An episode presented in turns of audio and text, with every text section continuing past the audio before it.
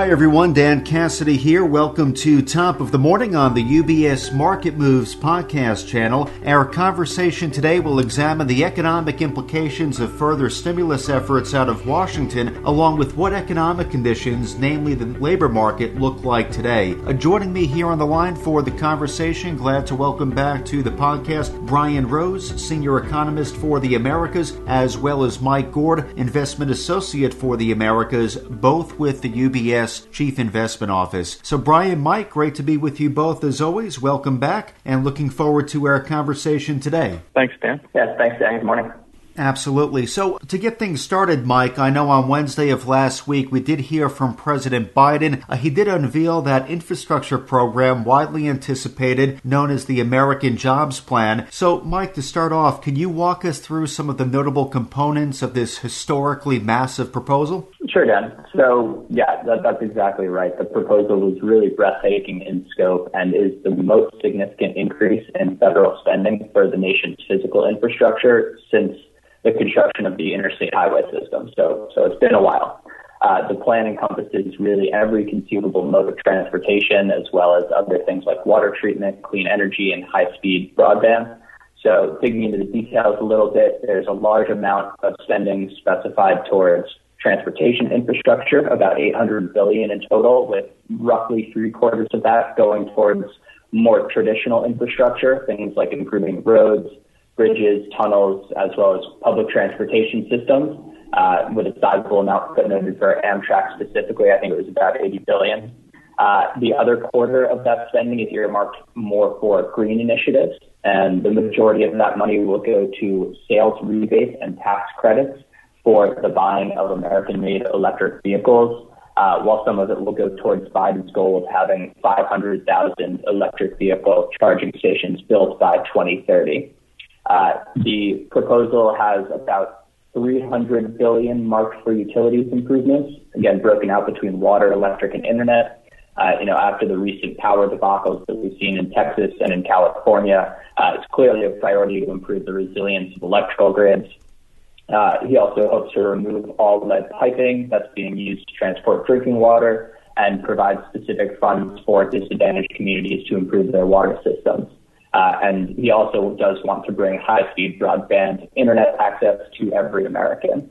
Uh, there's also some spending marked for less traditional infrastructure initiatives like improving access to affordable housing, improving public school systems, upgrading child care facilities, improving resource, uh, excuse me, improving resources through the VA and elderly housing, uh, and beyond those, Biden also includes a few more uh, what we'll call aspirational proposals with a few examples like raising prevailing wages for healthcare workers and creating a civilian climate corps. Now, Biden proposes to do this by increasing the corporate tax to 28% from the current 21%, uh, also raising the global intangible low tax income, the GILTI levy, to 21% from a current effective rate of 10.5%. Uh, also going to be broadening its application to more companies with foreign income. And then also imposing an alternative minimum tax of 15% on book income for companies with more than $100 million in net income. Uh, these, these proposed tax increases were discussed in public for a number of months prior to the release of the proposal last week uh, so their inclusion wasn't surprising, and, and markets, you know, barely reacted to the news last Wednesday, suggesting that investors had already you know, priced in expectations of these higher corporate tax rates. Well, Mike, thank you for walking our listeners through some of the notable components of the proposal. A very comprehensive, a lot of big ticket items located within this proposal. So I'm curious, and I know, Mike, you touched on this a bit, but to expand on it further, Brian, do you have any insights into how the administration plans to fund this program? And from the CIO's perspective, Brian, what are some of the economic implications of what the program calls for? Well, as Mike mentioned, the, the the plan is to fund this with some corporate tax hikes, but those don't amount uh, to to the amount of spending, and uh, some of those hikes will likely be watered down in order to actually get it get it through. So on net, it's an increase in spending, and we've been talking about this even before the election.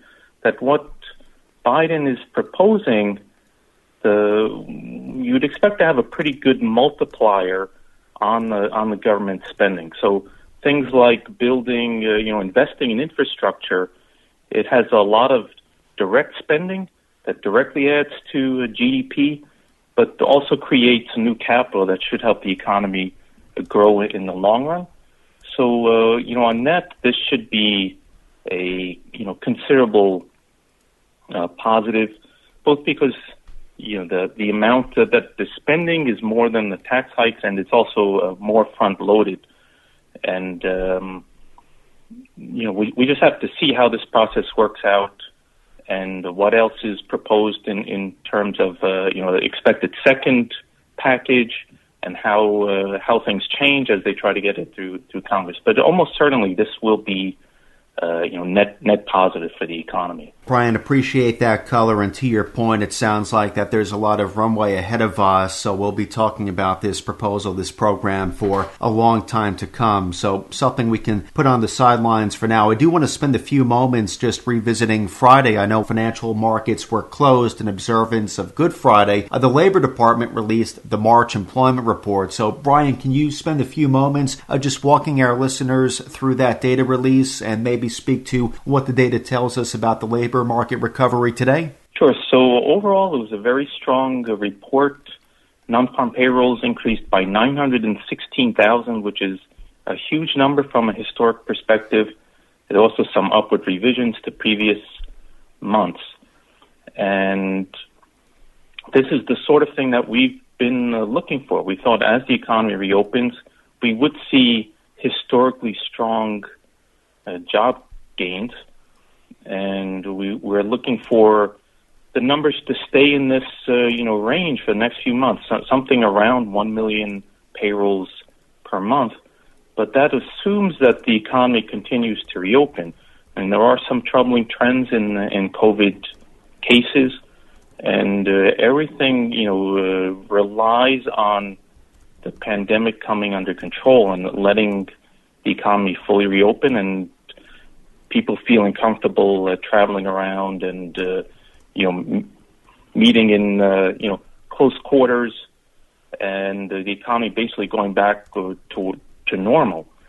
So um, you know we we have to see you know keep close watch on the pandemic itself. And another thing I, that that's somewhat uh, you know uh, worrying is that a lot of people have been out of work since the start of the pandemic, as we saw in, in uh, Friday's numbers. The labor force participation rate is still down, so people have left the, the labor force. And what we may see is strong job growth in the next few months, but struggling to get the full recovery because the people who've been out of work for more than a year may be really hard for them to um, you know to get back into uh, you know in, into work and we're down uh, around eight and a half million payrolls from the pre-pandemic level. So even if we have a million jobs a month, you know, for a few months in a row, it still wouldn't get us all the way back to, to where we were before the pandemic hit. That's good context, Brian. Thank you for walking us through the March employment report and providing some color there. So before we close out our conversation for today, Mike, I'm curious, looking out over the next few days, what will be taking place this week that investors should be mindful of? Yep. So, uh, so later this morning, I'll be watching the ISM Services Index reading for March. That, that'll come in at, at 10 o'clock, uh, where the street's expecting a, a big improvement to 59 from last month's 55.3 reading. So, looking for indications of that, that service sector rebound after we've seen, you know, that strong rebound on the manufacturing side of the equation. Uh, then on Wednesday, the big thing we're watching is going to be the FOMC meeting minutes from their March 17th meeting. Uh, this took place before last week's great jobs report, so we won't see much change on that front, but I expect some acknowledgement of the rapid rise in longer treasury yields that we saw throughout Q1. Uh, so looking for any indication that the rise is giving FOMC members pause, though based on recent public comments from the Fed Chair Powell, uh, that higher rates suggest growing confidence about the improvements in economic growth uh, I wouldn't expect to see anything too different from that thesis here. Uh, lastly, on the economic data front, we'll be watching, uh, you know, every week the initial and continuing jobless claims, uh, looking for, you know, continuing declines in these numbers that suggests firms are, are starting to re- ramp up rehiring as the vaccination push here in the U.S. starts to hit full steam ahead. Uh, and then the last thing we'll be watching this week is where the different congressional parties will be drawing their proverbial lines in the sand uh, as it pertains to Biden's infrastructure proposal.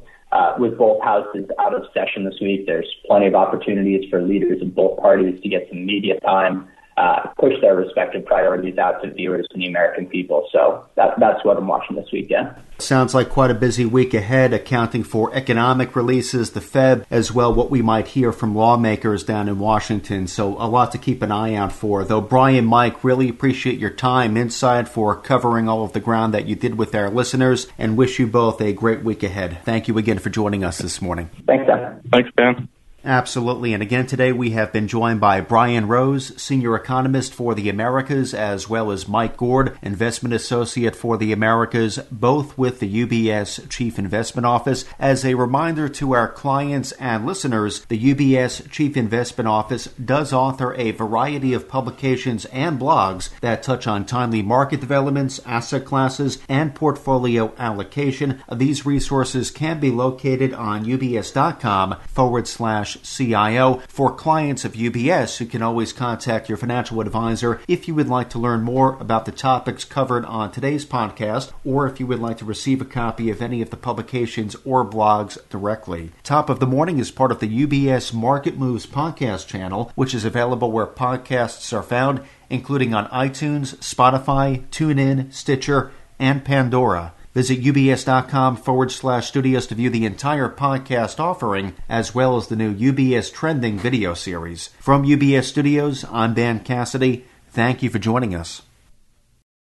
UBS Chief Investment Office's investment views are prepared and published by the global wealth management business of UBS AG or its affiliate, UBS. This material has no regard to the specific investment objectives, financial situation, or particular needs of any specific recipient and is published for informational purposes only. As a firm providing wealth management services to clients globally, UBS AG and its subsidiaries offer both investment advisory services and brokerage services. Investment advisory services and brokerage services are separate and distinct, differ in material ways, and are governed by different laws and separate arrangements. In the USA, UBS Financial Services Inc. is a subsidiary of UBS AG and a member of FINRA SIPC. For information, please visit our website at ubs.com forward slash working with us. For a full legal disclaimer applicable to the independent investment views produced by UBS, please visit our website at ubs.com forward slash CIO dash disclaimer.